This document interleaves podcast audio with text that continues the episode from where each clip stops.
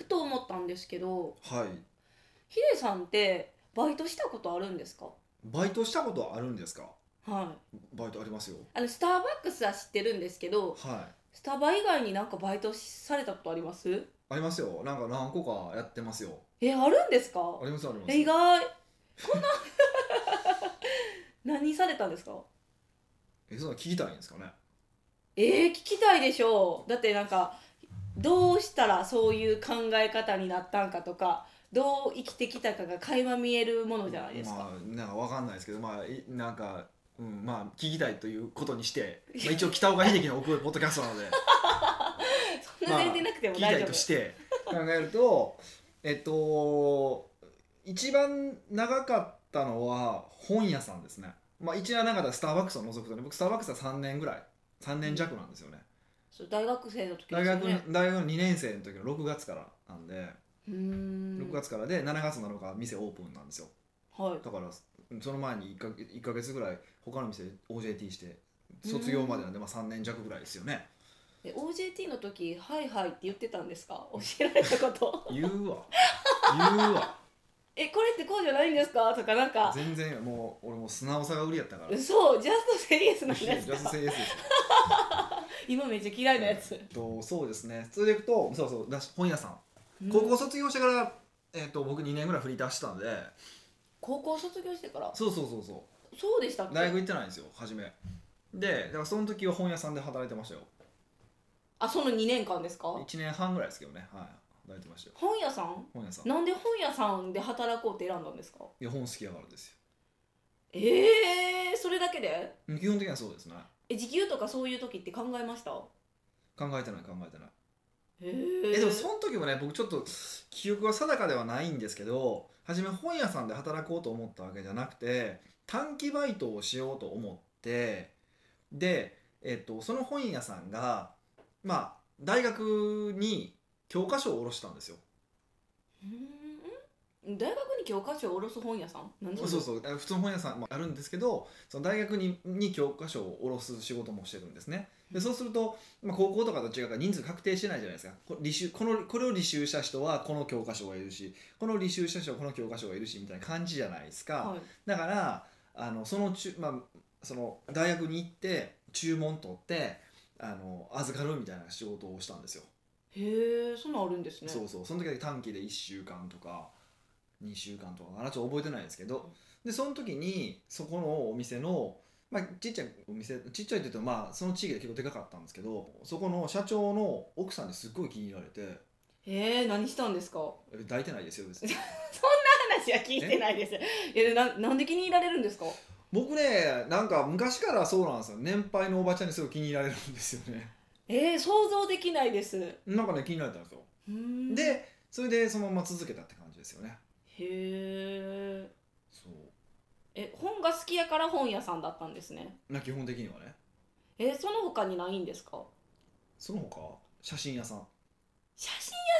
写真屋さんなんですかそれもう今でこそまあえまもうえまだでもあれでしょ写真とか紙で紙の写真とか見たことある人でしょカメラ写真っていうか普通になんか映もういるんですみたいなカシャってやるやあつあでーすそんなんかもそうですよね今の小さい子ってもうね写真ってもう画面の中で見るもんじゃないですかあーでもまあそっかで僕らの時って写真って紙にこそうう現像する現タイプ像するでしょ、はいでえーっとまあそれこそ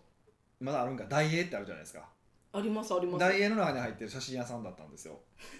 そうなんです そうそうであのそこで前はそそそれこそ映るんですみたいないいわゆるインスタントカメラはとか、まあ、フィルムとかを預かって、まあ、現像してで、えっと、それを写真にするっ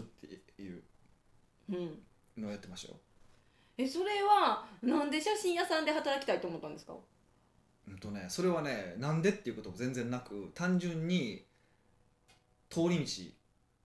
にあったからだったですね。へえごっつ考えてから選んでるって思ってたんですけいどやそれで考えたらあのスターバックスも何も考えてないですよ。僕当時スターバックス知らなかったですもん。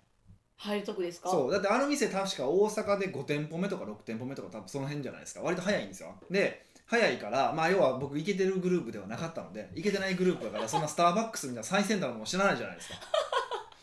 でもあの頃は結構みんなも知らないんじゃないですかねじわじわ来てた、まだだから当時は10もうもうもうもう20年ぐらい前でしょでスターバックスだって僕39じゃないですかそうですよね働いてあ21がちゃうなちゃうな17 56年年8年ぐらい前かな年まあでもでその当時なんかスターバックスって東京ではもう結構バーって店舗あったけどこっちはあんまなかったんですよ多分ね多分あの店10店舗目にはまでは行ってないですよ確か大阪でももでその時にあちなみにそあの あの店って言ってますけど一応ミカも働いてた店そうですそうよねそうそうそうそうまあとある店があるんですけどでそこにそれもなんかオープンメンバー募集って書いてあったから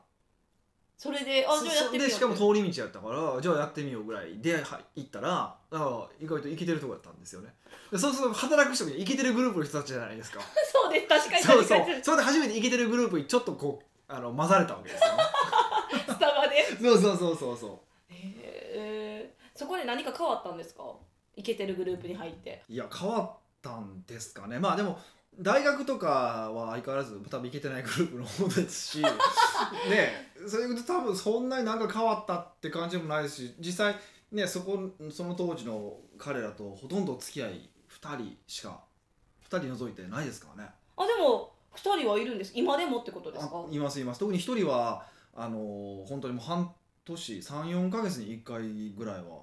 に1回はあの食事今も行ってますよ嘘でしょほんまにほんまにえー、知らなかったですよそのそんな人いるっていや俺言ったことあると思うけどな、まあ、あの某某大手 IT 企業の役員をしてるしてた人正しくあはーなんか聞いたかもしれあないのしてしてたんしてたんですでまあ今彼ちょうど本当にこの間辞めてこれから独立するんですよ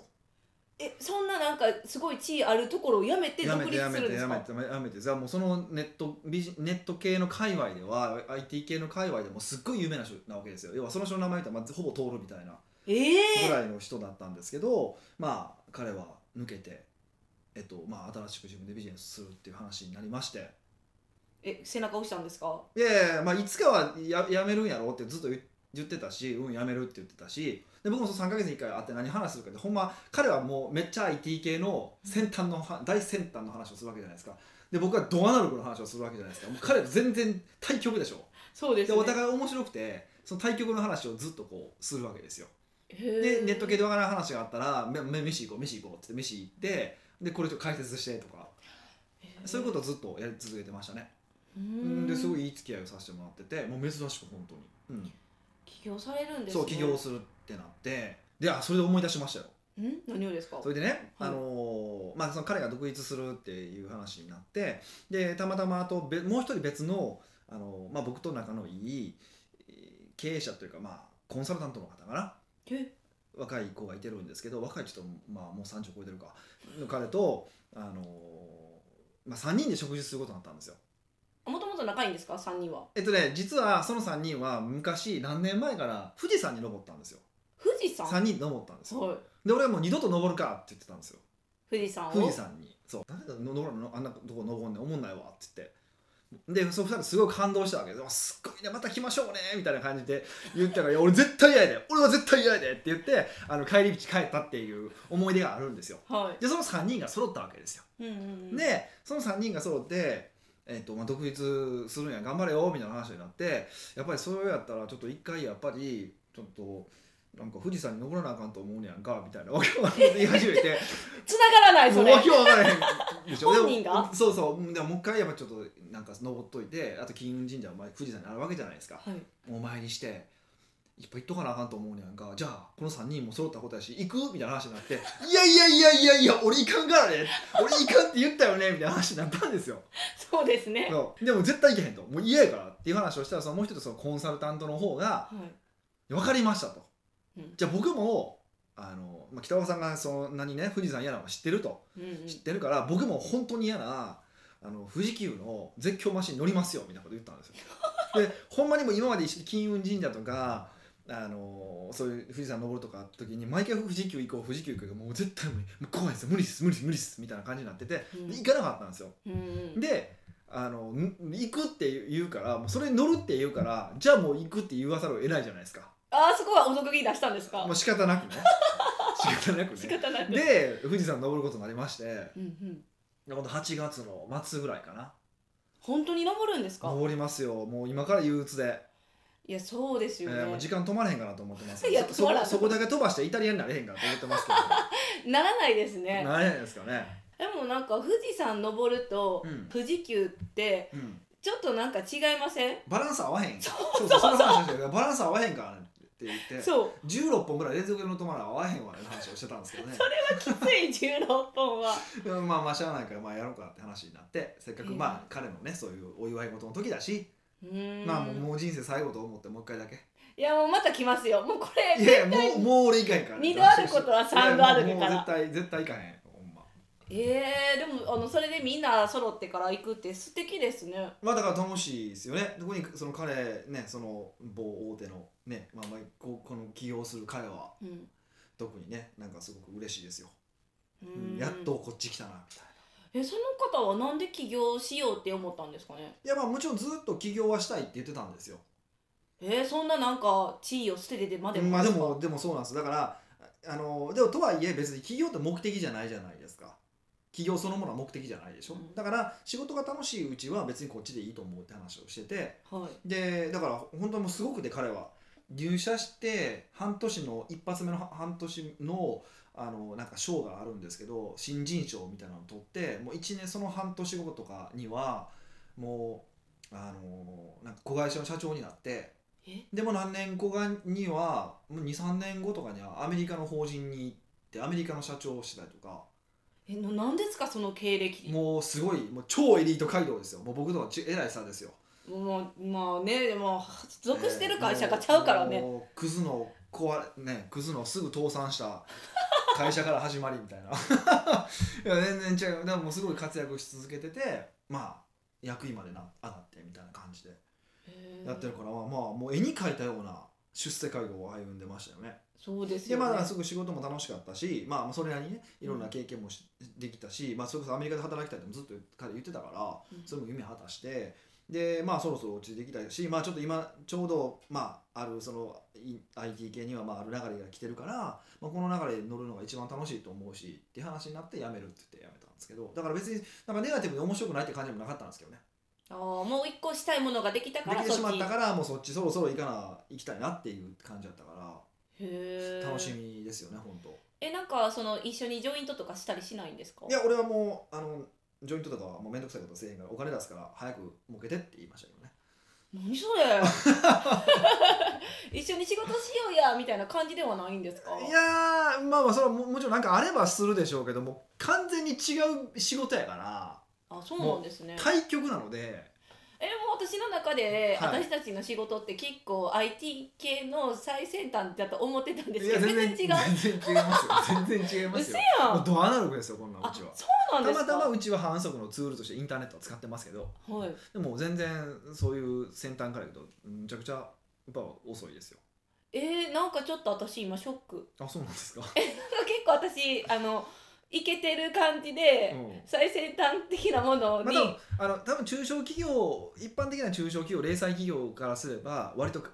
うんあの活用はしてる方だと思いますよあそうなんですかとは思いますけどちょっと安心あのそのもうその世界レベルとか全国レベルで見たら全然まあ草野球ですよね草野球のチャンピオンぐらいですよねまあまあまあでもそこら辺でも大丈夫ですかはい僕は全然それでいやだって別にそこが目的じゃない IT が目的ではないからそれこそ、そうですうね、ん、っていうのはあるからねだからそうですねあの彼た彼だけは続いてますね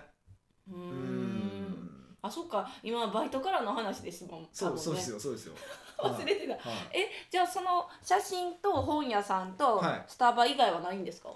あとホテルのあの洗い物ありますよええー、十二えあのなんていうんですか髪の毛黒くしてこいって言われて当時僕結構きなんかイケイケの金髪だったんですよえー、想像金で髪きいやへん金髪で茶髪なんですけどえ見てみいやた当時の茶髪流行ったじゃないですかそれキムタクとか多分あの辺だと思うんでうんうんうんで茶髪にするじゃないですかでもね鏡で見てたら黒い気がしてだんだんこう茶髪をふ あのややり続けるとだんだん金髪になってて振り返ると金髪やんこれみたいな感じだったんです けどまあダサいダサいんですよえ見たい見たい見いたやい持って写真持ってないんですけどいやほんまダサいんですよそうなんですか、 ええでまあそういうのもあって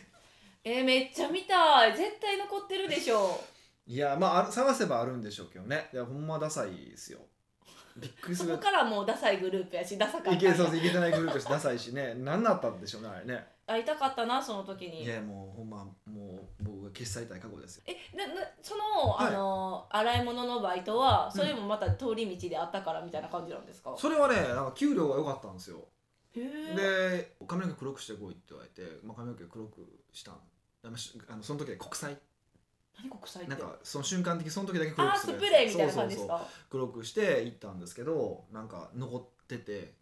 色が残っててちょっとうんそれでおあの怒られてあのもう一回染め直してこいって言われたからそれからブッチして二度と行かなかったんですけどね。最悪やえ最悪 やそそれは最低ですねえええっていうこともありましたねそういえばね。でも洗い物なのに、うん髪の毛の色関係あるんですかホールとか出ていやなんかホテルってなんかそうやったんですよ今はどうか知らないですけどね当時はそうでしたね。うーん厳しいですね、はい、ああとあれやりましたよん。あのーテレビショッピングのはい電話受付。えー、えー出演する方じゃないんですかいやしたいこれはですねみしたたいいわなしたいわ。あしたいんかい1週間か2週間ぐらいですけどやりましたよ。えあれめっちゃ難しそうなんですけどそうじゃないんですかいや別になんか言われた通り受け付けるだけはそんな難しくはなかったですけどねでしかも全然売れへんかったりするわけですよ商品によって めっちゃ暇なんですよいやよ夜中の番組なんで2時3時とかなんでめっちゃ暇なんですよあそういうのがあるんであるんですすよあるねんですよやりましたねへーそういえばそれ思い出しました喋ってる時にうちに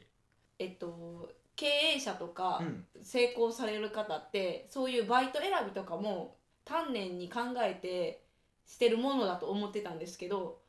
意外と違うってことですかいやーあのそういう人もいてますよ戦略的にやってとかっていう人もいてるけど、僕はもう普通の大学生でしたしうんうん、まあ起業したいって口では言ってたけどまあそんな別になんか動いてたわけでもないしだからなんてことはないですよほんま普通の大学生でしたよ、うんまあちょっとこいつらとは違うけどなとは思ったけどそういうなんか上から目線のところありましたけど、もうしかもまだせ成果も出してない 出してないくせに出してないくせにそんなんはありましたけどそれぐらいでしたようん多分ね割とそんな感じのやつの方が多いですよそんなにこうゴリゴリやってる人って意外と少なくて、まあ、そのそのそれこそさっきのコンサルタントの子なんかはさっき話したコンサルタントの子なんかはすっごい優秀でしたけどね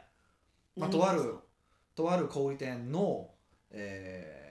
なんかアルバイトをしててそこで全国1位とか叩き出したりとかしてやってええるー、アルバイトの時代かそうらそうそうだから結局就職活動して会社決まってたのに辞めたんですよね途中でえっと蹴ったってことで蹴っすたかんです蹴ったんですよ3日前とかえそれもちょっと迷惑ですに、ね、まあ迷惑ですけど ね会社からしたうんら、まあねまあでもそういうのもありましたねううーんじゃあその今の若い子たちにうんエールをエールを送るじゃないけどバイトってこういう感じでやった方がいいよっていうのはないんですか好きなことやったなと思いますけどねそうなんですねなんかちょっと意外ですねえーいや僕そんななんかそんなまあ確かに例えばあのサイバーエージェントの藤田さんって高校時代からセールスのアルバイトをしてたんですってそんなアルバイトあります家庭教師のセールスとかありますよ結構あありますよへでえそういうのをしてたんですね、まあ、そんでその時に鍛え鍛えられてたからしょあの1年目からすごいインテリジェンスっていう人材会社におったんですけどすっごい活躍してっていうのがあったんですけどだから、まあそね、そういうのも一つの手だと思いますけど逆に学生の時は学生のことしかできないわけだから、まあ、しょうもない恋愛してしょうもないなんか会話してなんかしょうもないサークルで遊んでっていうのもやっといていいと思いますけどね僕はできなかったから余計そう思うんですけどもうしょうもないつけすぎるからそっちにフォーカスしちゃいますじゃないでいやすいかや今振り返れば全部しょうもないことじゃないですか。ええまあでもそれがあるから今の自分があるんでやしやしやし多分そのしょうもないのが楽しいわけじゃないですか当時はそうでだすかねらそれが悪いわけじゃなくてだから、うんそういうその学生の時しかできないことをやっとけばいいんじゃないのって思うんですよ特に日本って日本の大学ってのは特にそのね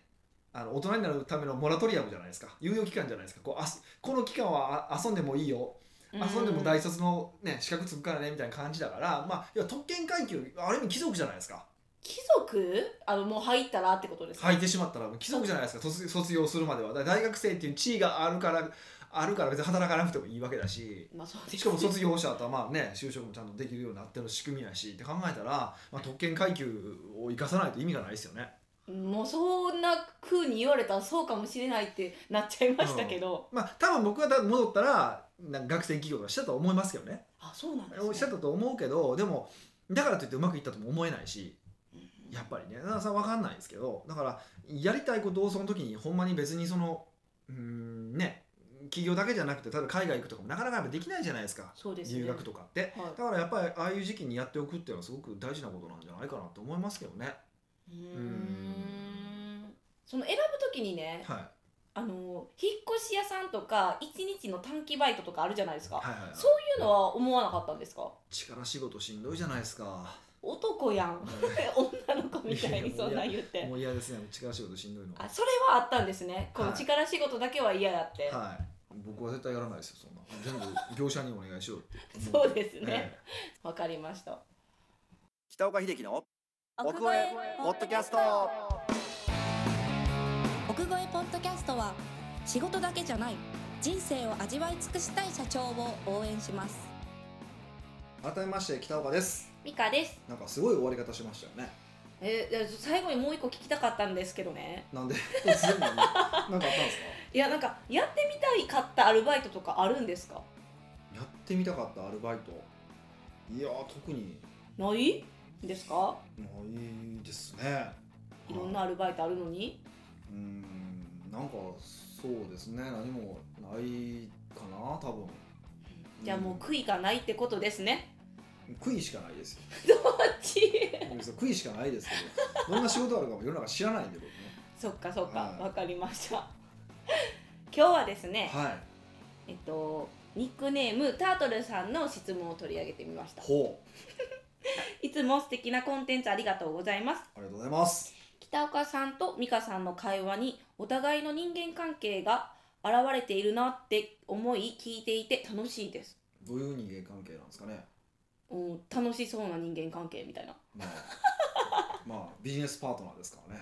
えその時しか喋らないですからねえなんでなんですかもっと喋ってるじゃないですかポッドキャストでしか喋らないですからね もっと会話してる日し常会話ゼロですから、ええいやいや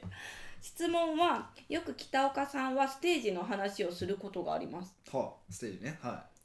なので単純に会社もしくは社長のステージについて詳しく教えてもらえたら嬉しいと思いますい、うんどんなステージがあるのかそして自分の今のステージの知り方が知りたいですよろしくお願いしますお願いしますなるほどねそんなステージの話してますかまあ、人がなんかステージ上がっていくとねみたいな話はたまに確かにしますね、うーんしかもそんなになんか何個もステージがなんか何段階も、まあ、もちろん分ければいろいろあるんでしょうけどそんなのあるわけではなくて、まあ、とりあえず目の前のお金を稼ぐのに必死な時期ってあるじゃないですかどんな社長でも、えそれ会社とか社長のステージの話とか会社も社長もそうでしょ、まあ、基本基本多分中小企業に関して言うともう会社と社長って同一視してもいいと思うんですけどはいわかりましたそうすると多分一番初めはとりあえずお金を稼ぐことに必死うんっていうステージ、そうですね、うん、でそうすると今度食えるようになってくうんるわけですねなんとかね食えるようになってきたら今度は利益を増やしたいって思うんうわけですよね、でまあまあまあ何しろ売上ですね売上利益をもっと増やしたいっていうふうに感じになってくるわけですで大体感覚的に言うとえっと月収ベースですよ本人の社長の月収ベースでうん200万を超えたあたりここはちょっと人によって前後するんですけど200万円を超えた前うんこの200万前後を超えたあたりでえっとなんか理念とか言い始めます大体とか会社会のためにとか言い始めます、うんうんいいことですよねうーんまあいいことなのかないや別にいいことか悪いことかどうかは分かんないですよそれはだってそれの人によって決めるわけだそうかです ねらだななんでかっていうと要は簡単に言うとお金を稼ぎます、まあ、200万あれば大体何でも物買えるんですよ値札見ずにってことですか、値札見ずに買えるし、まあ、海外旅行もまあ行けるし、うんうん、って考えたら、まあ、ほぼ物欲ってなくなるんですよね、まあ、たまになんかすっごいもうなんかね1本500万の時欲しいとか言う人いてるけど、まあ、その特殊事例でそうまあ2000万年間で2000万から3000万ぐらいあればまあほぼ欲しいもん買えるんです、うんでしかもそれでも貯金もできちゃうわけですよってなると何のために働くのかを考え始めるわけですよあーはいで多分ここで悩み始めるんですねで仕事が面白くなくなってくるんですよへーいや今までは売り上げを上げたらおお上げれたとかやっぱその嬉しさがあるわけですよねでもそれがある程度凍るとそこがなくなってくるんですよね単達成感みたいなのがなくなってくるあそうそうそうだだから今まで要はある意味で言うと、まあ、初め食うために仕様をかけられてやりました次はそれをもっと伸ばしたいっていうふうにやっていく、まあ、ゲーム感覚でこう数字を伸ばしてる感じだったんですけどでああるところでやっぱりそれで面白くなくなってくるから腐ってくるんですよね人がねなんか何のために仕事をしてるんやろうかみたいな考え始めるわけですでそうするとそれいろいろ悩んでまたほほんと人によって違うんですけど1年から2年ぐらいうろうろうろうろするんですよでうろうろしたところで次はえっと誰かのために働こうってなるってことですよねでそれがまあ理念っていう形になることが多いんですけどあの、うん、その理念を作るとか誰かのために働くっていうことを意識しだします、まあ、従業員のためとか社会のためとか言い始める方が多いですよね。はいうんまあ、今日はそこじゃないですか。でそれが今度はあの初めはあのそれを理屈でやってくるんですけど、まあ、あるそこからずっとやり続けると今度は理屈じゃなくて本当に心から人のためとかっていうふうに思い始めてくるっていうのはありますけどそこはもうステージ上がったって感じはないですけどね、ううんん、っていうぐらいですよ本当は細かくなんかいろいろあるんですああるというか言語ができないものも含めたらもっと人としてのスステージであるんだと思うんですけど、まあ、会社経営者社長っていう感覚で見たらそんなもんですよ目の前のお金を稼ぎたい時、まあ、ある程度目標のお金を稼ぎたい時誰かのために働く時ってこの3セールぐらいじゃないですかねざっくりと言うとへえでまあ基本その収入で見たら大体分かりよいですよっていう感じかなじゃあ知る目安はお金ベースそなのんで年すか収で調べ知るのが一番いいと思いますねううんもちろん年収って例えばねあの1億取れるけど3000万しか取らへんとかっていう人もいてるわけだからそれはそれで全然よくてその場合だったら1億って考えてもらえばいいわけだし、そのステージってう、ん、うん、なんて言うんですかね早くクリアとかできるんですかうーん早くクリアしたいんですか上早く上に上がりたいってことですそかうですまあ、実際これ、まあ、上に上がりたいって言い方ししてしまいましたけど実際上に上がってるわけでもないですからね単純にその時の考え方が変わるだけなんでえ考え方が変わるだけあいじゃやあお金のために働きたいとかですかだから他人のために働くってなんかこうちょっと高尚なもののように見えるじゃないですかはい見えますでも僕からするとこれはもう僕も初めはだからだからひそういうなんか人のためにとかと思った時期もあったんですけどいやそれが偉いとか偉くないはないなって思ってきたんですようーんたまたまそういうある程度余裕があるから人のためって思える余裕ができてるだけの話であってはいそれ以上でもそれ以下でもなくて例えばこれでもう一回お金がなくなりましたもう一回人のためって思えるかって多分思えないと思うんですよ僕どう想像してもあまずはもう自分のために働くってそううそうそう自分が稼ぐことが必死なのはずなんですようんっていうことは単純にそのお金に持ってるお金によってあの対象が変わるというか、うんそういうぐらいのレベルだなっていうふうに最近は感じてるんですねだから偉いとか偉くないとかじゃないないのでたまたまその時の、うん、その時にこう向ける対象が自分なのか他人なのかっていうだけかなと思ってます、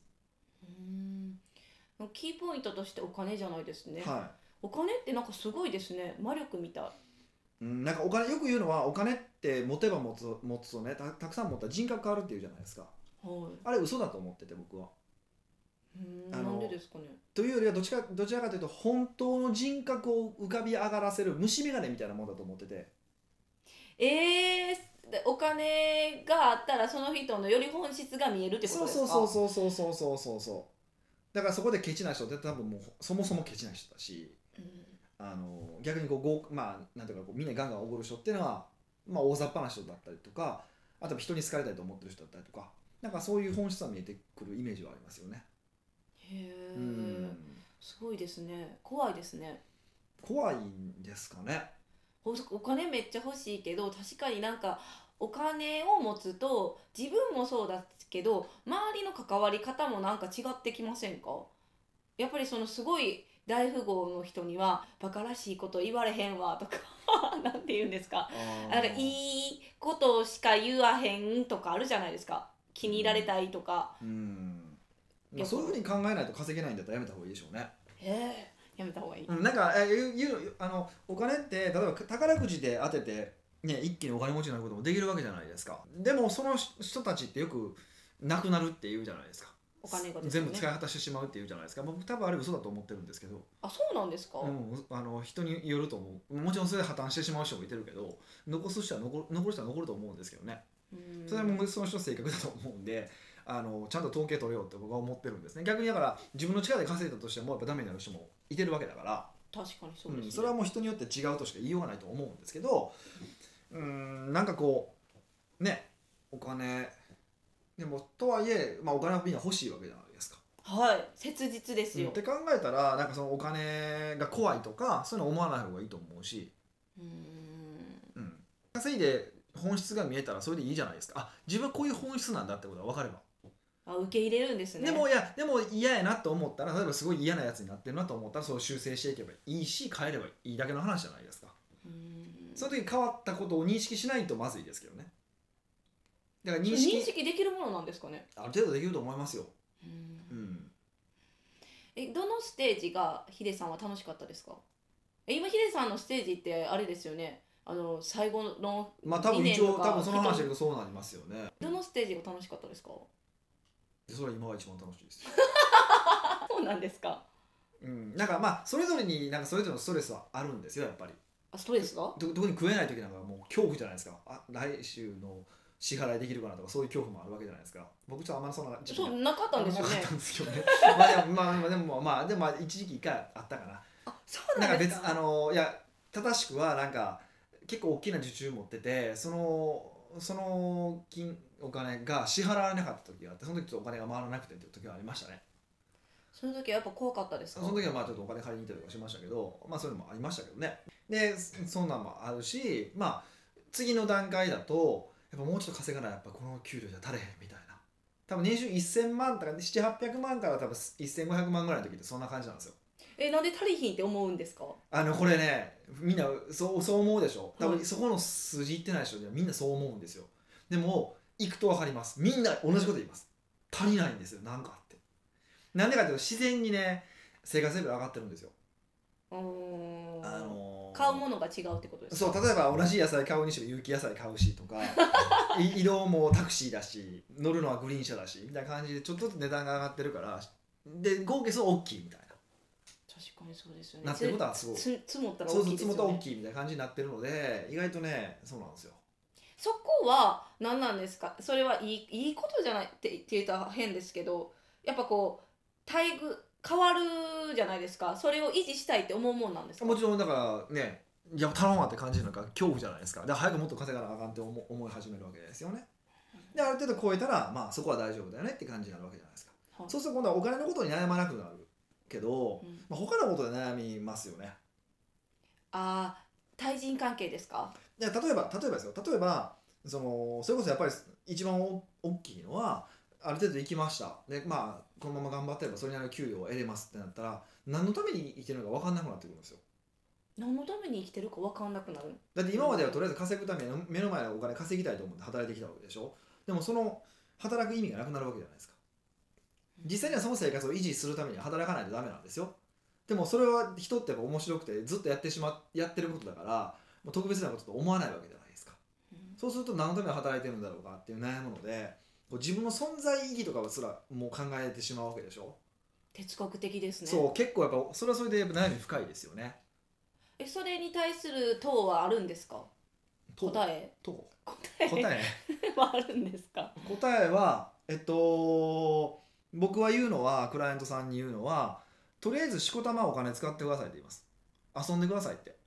えー、それはお金いっぱいあるからですかいやそういうことではなくて、うん、いや結局何が自分にとってくこう快なのかっていうことを理解してないんですよみんな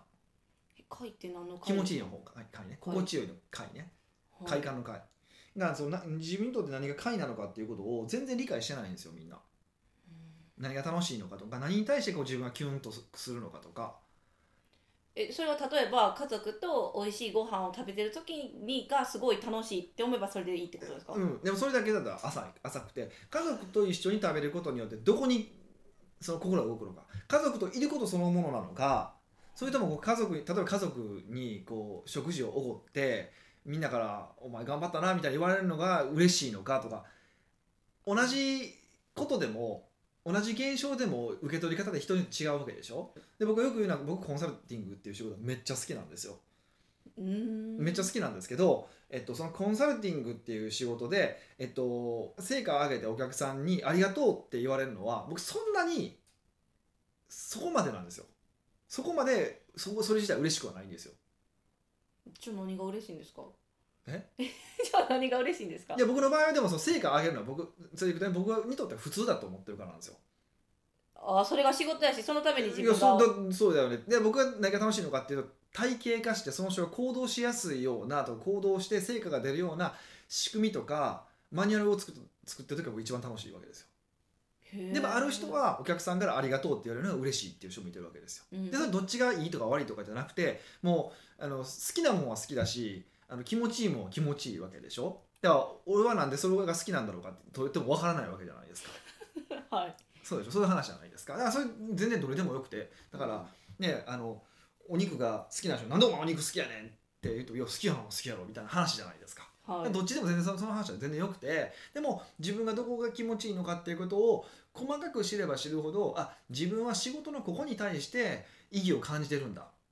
とか楽しいと思ってるんだっていうふうになるからそれを突き詰めていこうっていうふうに感じやすくなるんですよね。うんうんでそれはたくさんお金を使ったりとかたくさん遊んだりとか経験してああの経験すいるろからいろんな経験をすることによって自分のそう心地よいポイントっていうのが見つかってくるっていう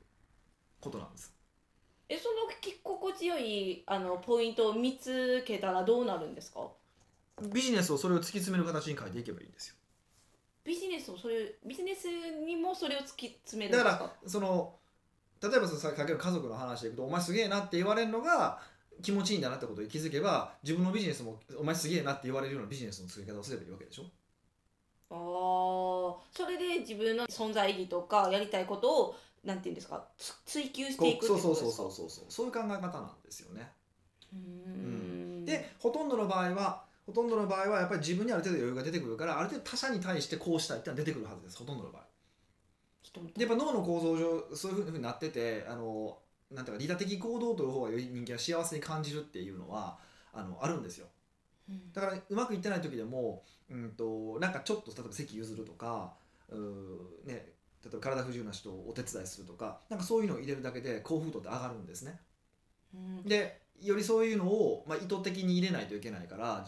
そうする経営者と自分はそうそうそうそうすると自分のビジネスをに意図的にそういうところそういう観点を入れることによって結果としてまあやりやあの幸福度の高い自分のビジネスが出来上がるっていうことですよね。うーんその追求していったら、うんその何でしょうかビジネスにいいこと自分がこうしたいってことは社員とかもついてくるんですかそれはでそこその社員がついてくるためにもやっぱり利他的って必要なんですよねそこで俺がもっと稼ぎたいからお前らついてこいって言ってもついてこないでしょまあ人を選びますね大丈夫ってなるじゃないですか そうだからその時にいや社会をこういうふうに変えたいんだとかいうのがあるからこそスタッフでついてきやすくなるわけじゃないですかあなるほどそういう大義名分があってこういう意味がある商品を扱ってるんだって思うわけだから、うん商品とかサービスに誇りを持ってるわけでしょだから行動しやすくなるっていうのもありますよねだからちょうどどねそのある自分が200万300万、ね、月収で超える時って大体そのスタッフも増えてきだす時期なんですよはいビジネス的に言うとほとんどのビジネスの場合はねそうじゃないのもあるんだけどそうするとやっぱそこもそことのか兼ね合いもあるわけですよね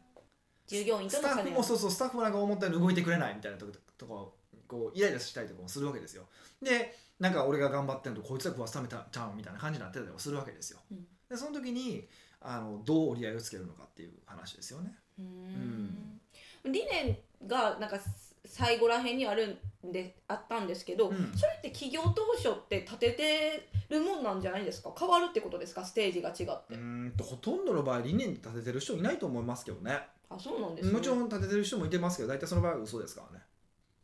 あ要はそれってなんなんでその200万超えた時の理念うんを僕は信用するのかって話でいくとそこでめっちゃ悩んでるからなんですよ